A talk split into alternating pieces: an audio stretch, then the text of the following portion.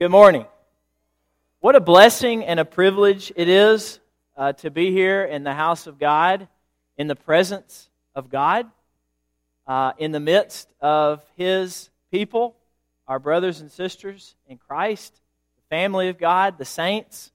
Uh, we are indeed privileged to be able to come before God every week uh, to worship Him in this manner.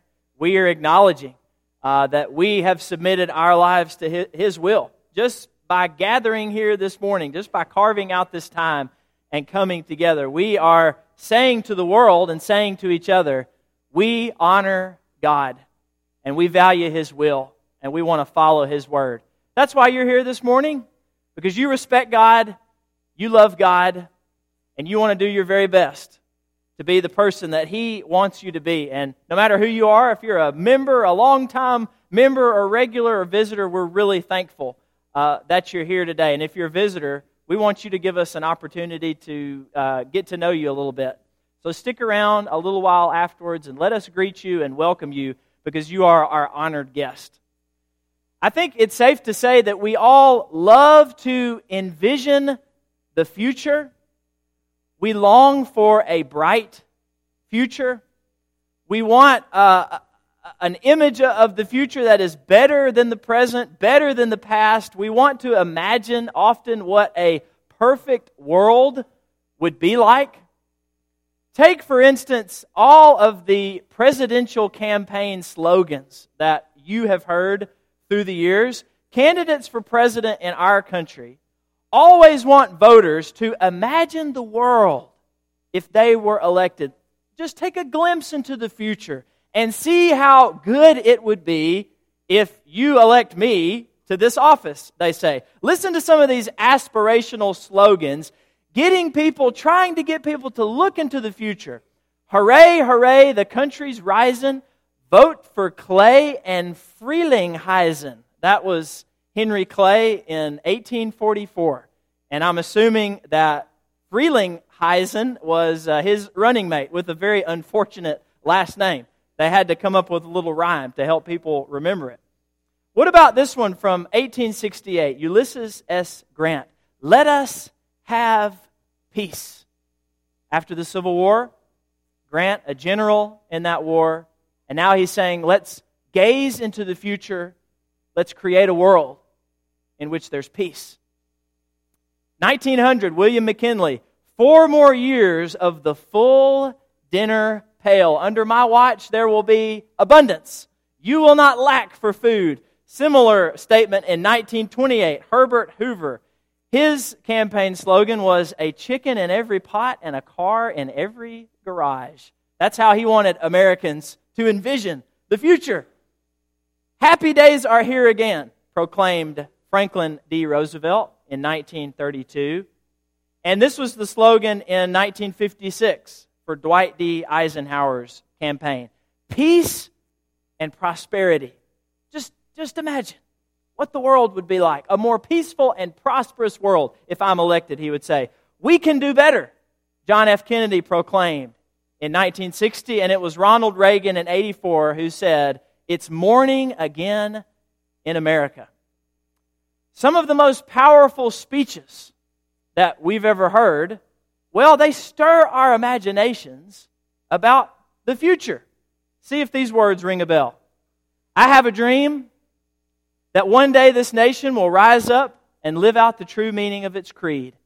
We hold these truths to be self evident that all men are created equal.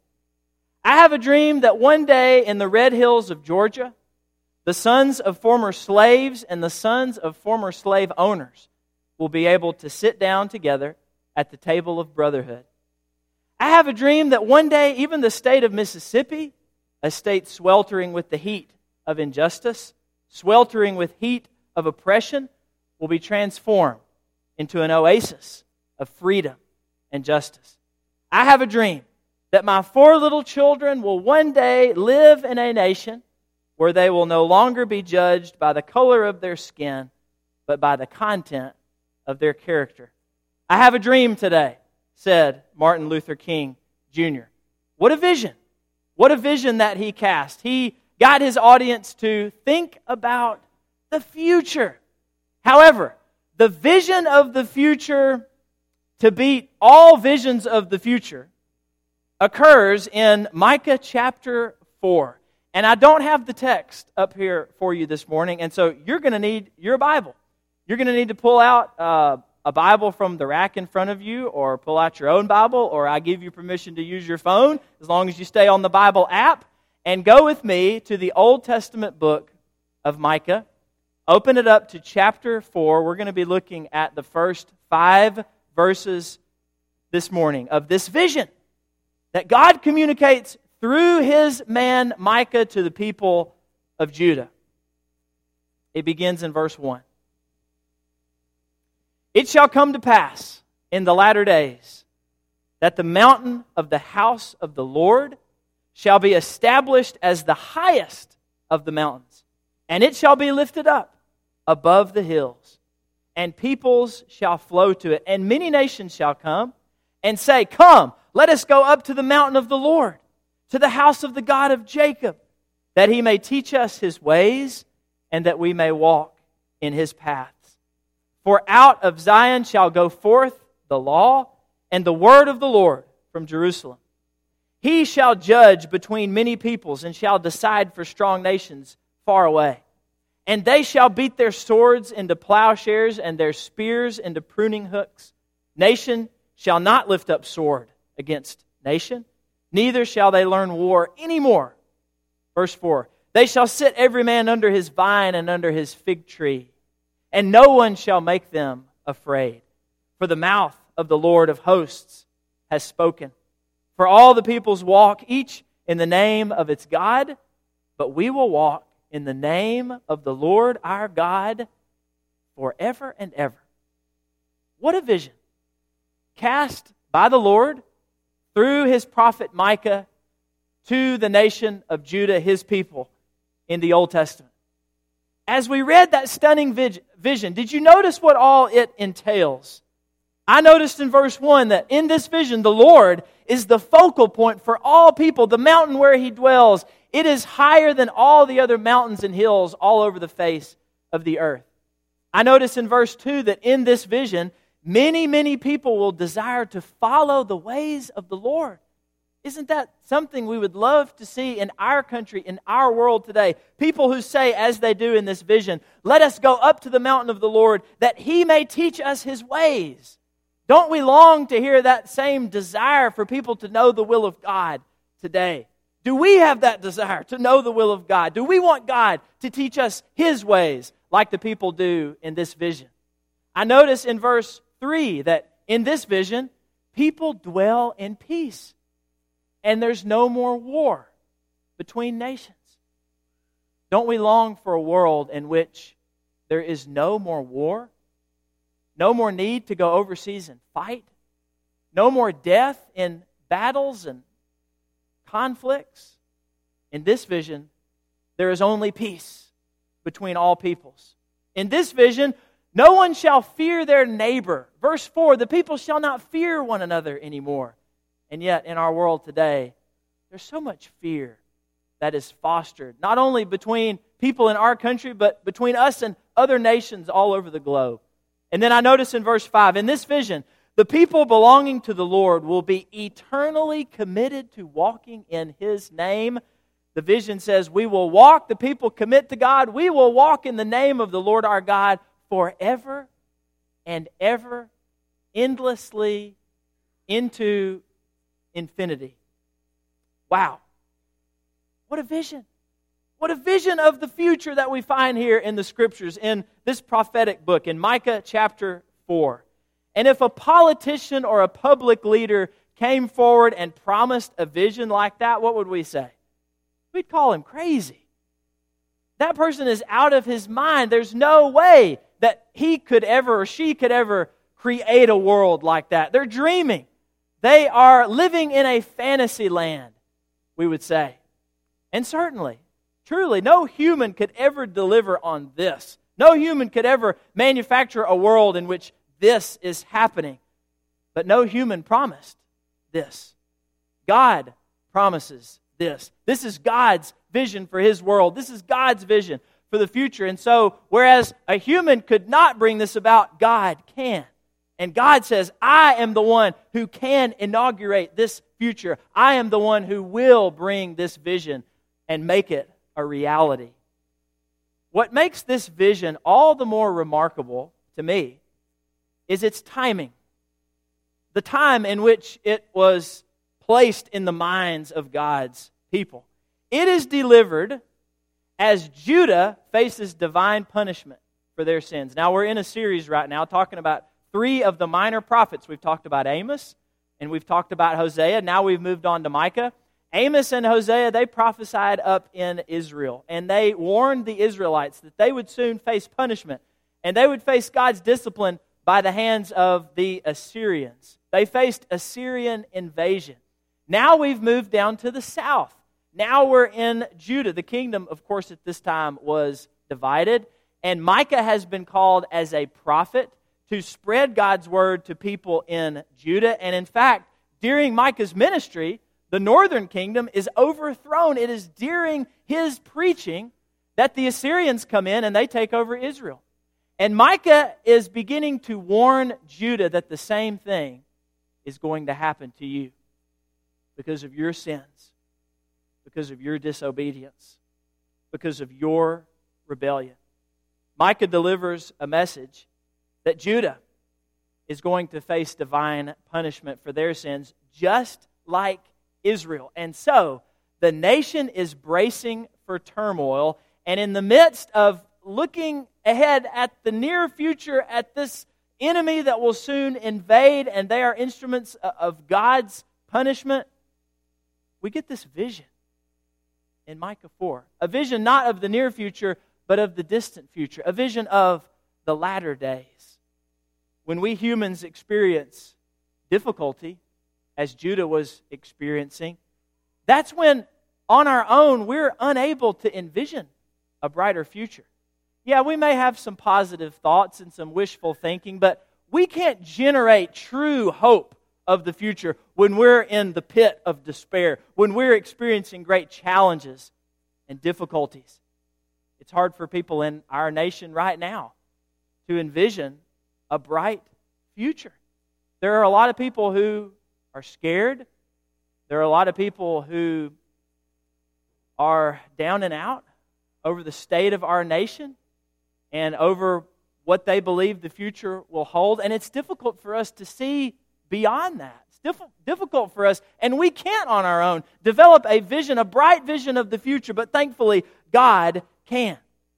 In the midst of great difficulty, we on our own are unable to develop a vision of the future. And yet, those are the times when we need a hopeful vision the most. In the 1930s, Walt Disney wanted to do something that had never been done before. He wanted to create a feature length animated movie. And this project that he undertook along with his studio was more difficult than they could have ever imagined. It was a really difficult project. Uh, they had to hire a lot of extra workers. They had to rent extra buildings for all the animators. It went way over budget. Uh, there were difficulties along the way with the animation. It was painstaking, it was time consuming. Uh, the budget problems, they gave Walt's brother Roy a whole lot of heartache because uh, he, was the, um, he was the accountant for the whole operation. And he had the Bank of America guys breathing down his neck. They were at the studio almost every day, wondering when the loans would be paid. And a lot of people, both in, inside and outside the studio, began to doubt that this thing was ever going to happen. They began to doubt Walt Disney, and a lot of people began to call this project Disney's folly. A lot of um, employees said during this time that in the halls of the studio. Walt Disney, he'd pull people aside and he would corner them in the hallways and he would tell them again the story of Snow White. This was the movie that they were working on. He would go through the story from start to finish and he would tell all kinds of people, he would tell the story over and over again to remind people of the project they were working on, to energize them. In the midst of great difficulty and doubt, Walt kept his vision alive. And that is when we need a vision of the future the most. Micah in our text offers some clues about when this vision will come to pass. If you fast forward a bit and go into Micah chapter 5, look with me there in verse 2. He says, in speaking of this vision, But you, O Bethlehem Ephrathah, who are too little to be among the clans of Judah, from you shall come forth for me one who is to be ruler in Israel, whose coming forth is from of old, from ancient days. Who is Micah talking about here? Who is this ruler of whom he speaks? This ruler who was to come out of Bethlehem. You know who it is. I know who it is. It is Jesus, the Christ, the Son of God.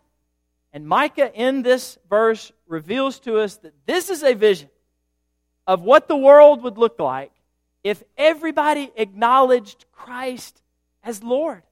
This is what the world would be like. And this is a vision of what the new heaven and earth will look like when every tongue will confess and every knee shall bow before Jesus Christ as their Lord, as Paul talks about in Philippians 2, verse 11. This is a vision that is centered on the lordship of Jesus Christ.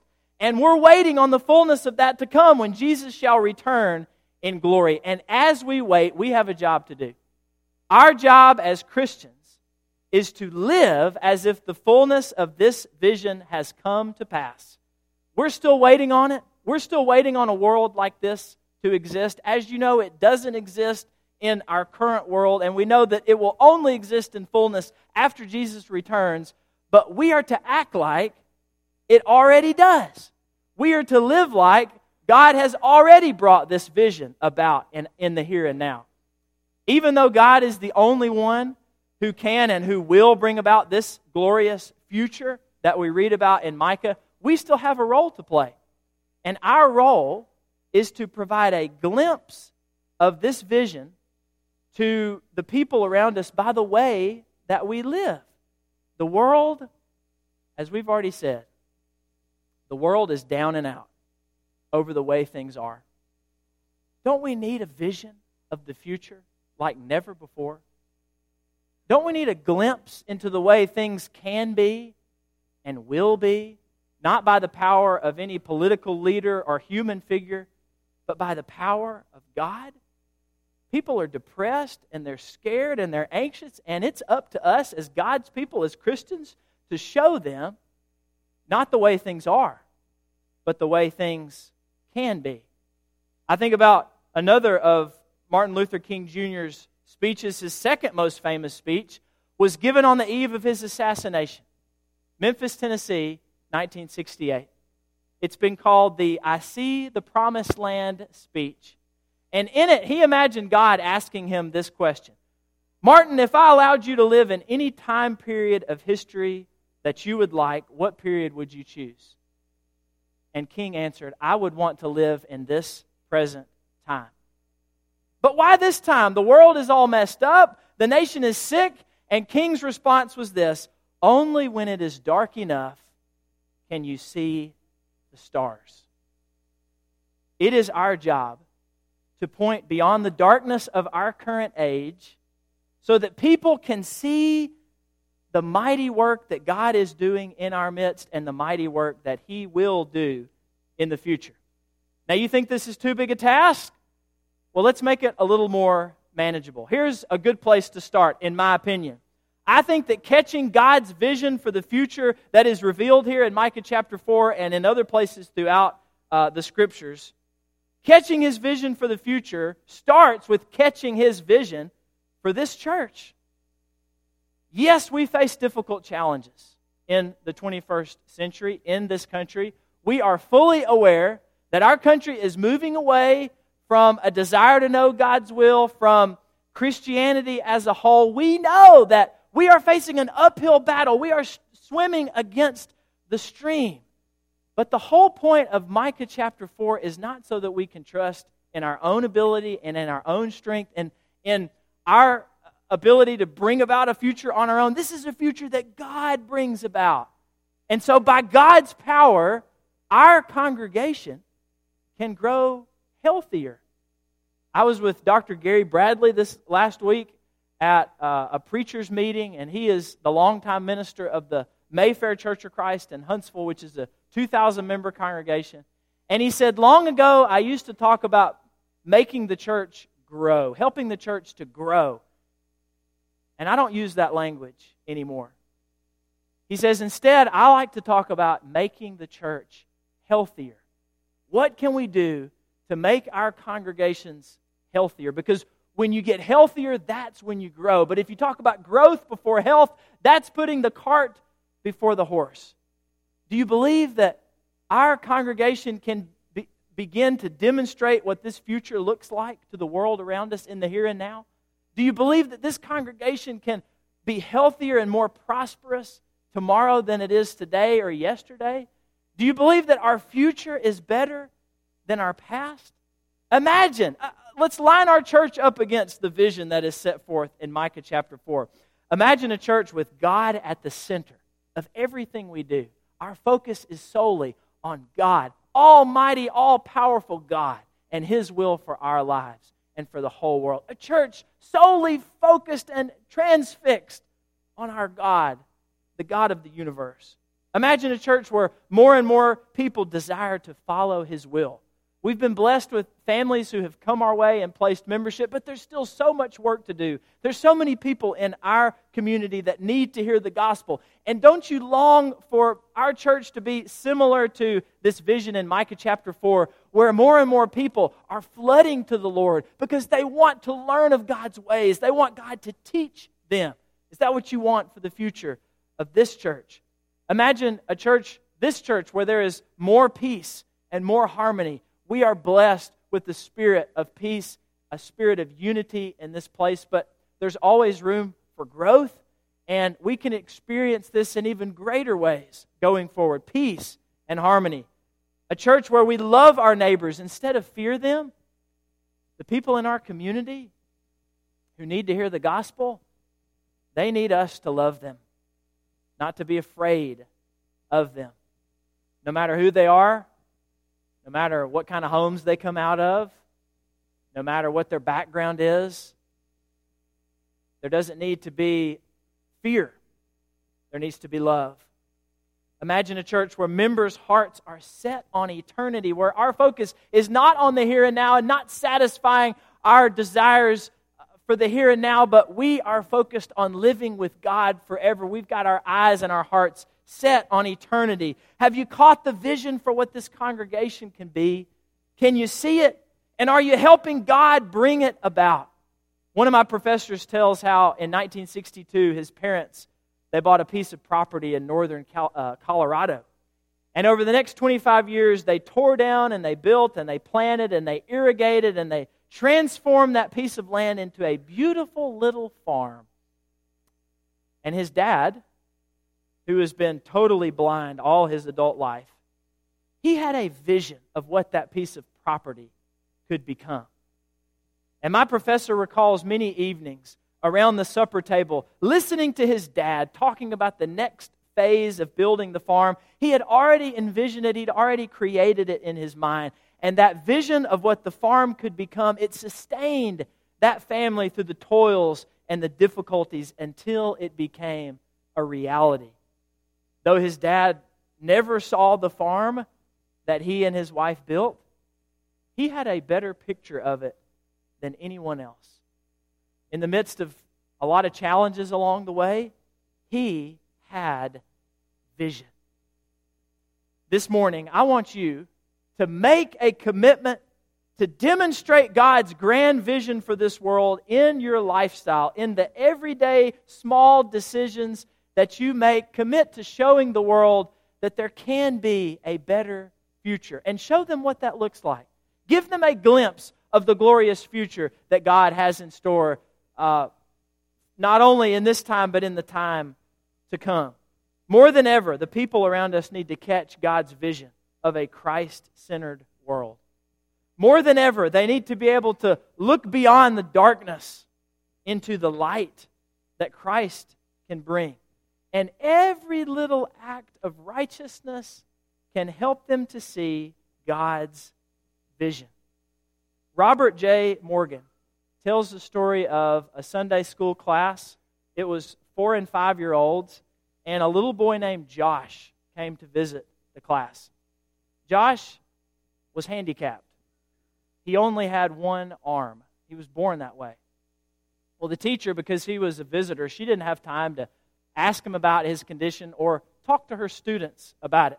And so she was very nervous through the whole lesson that one of her students would say something insensitive to Josh and hurt his feelings. And so she carefully proceeded throughout the lesson. And when it came time uh, for the class to be over, she said, Okay, class, let's do what we do at the end of every class. Let's make our churches. And so, with her hands folded, she said, Here is the church, and here is the steeple, and look inside and see all the.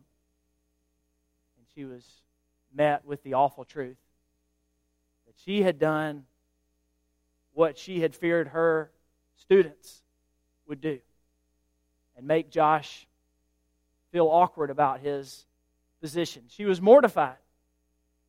But about that time, a little girl in the class, she took her hand and she put it up to the only hand that Josh had. And she said, Let's make the church together. In that one small gesture, she provided a glimpse of God's glorious future. In that one small act, she provides for us a preview of what God wants to make our world into. And that's what we can do day in and day out. Through the everyday choices and words and decisions, we can show people that God's got something better planned for His people than what they're currently experiencing. If you want to get in on this vision, if you want to be a part of this glorious future, we want to challenge you to come and take the plunge this morning.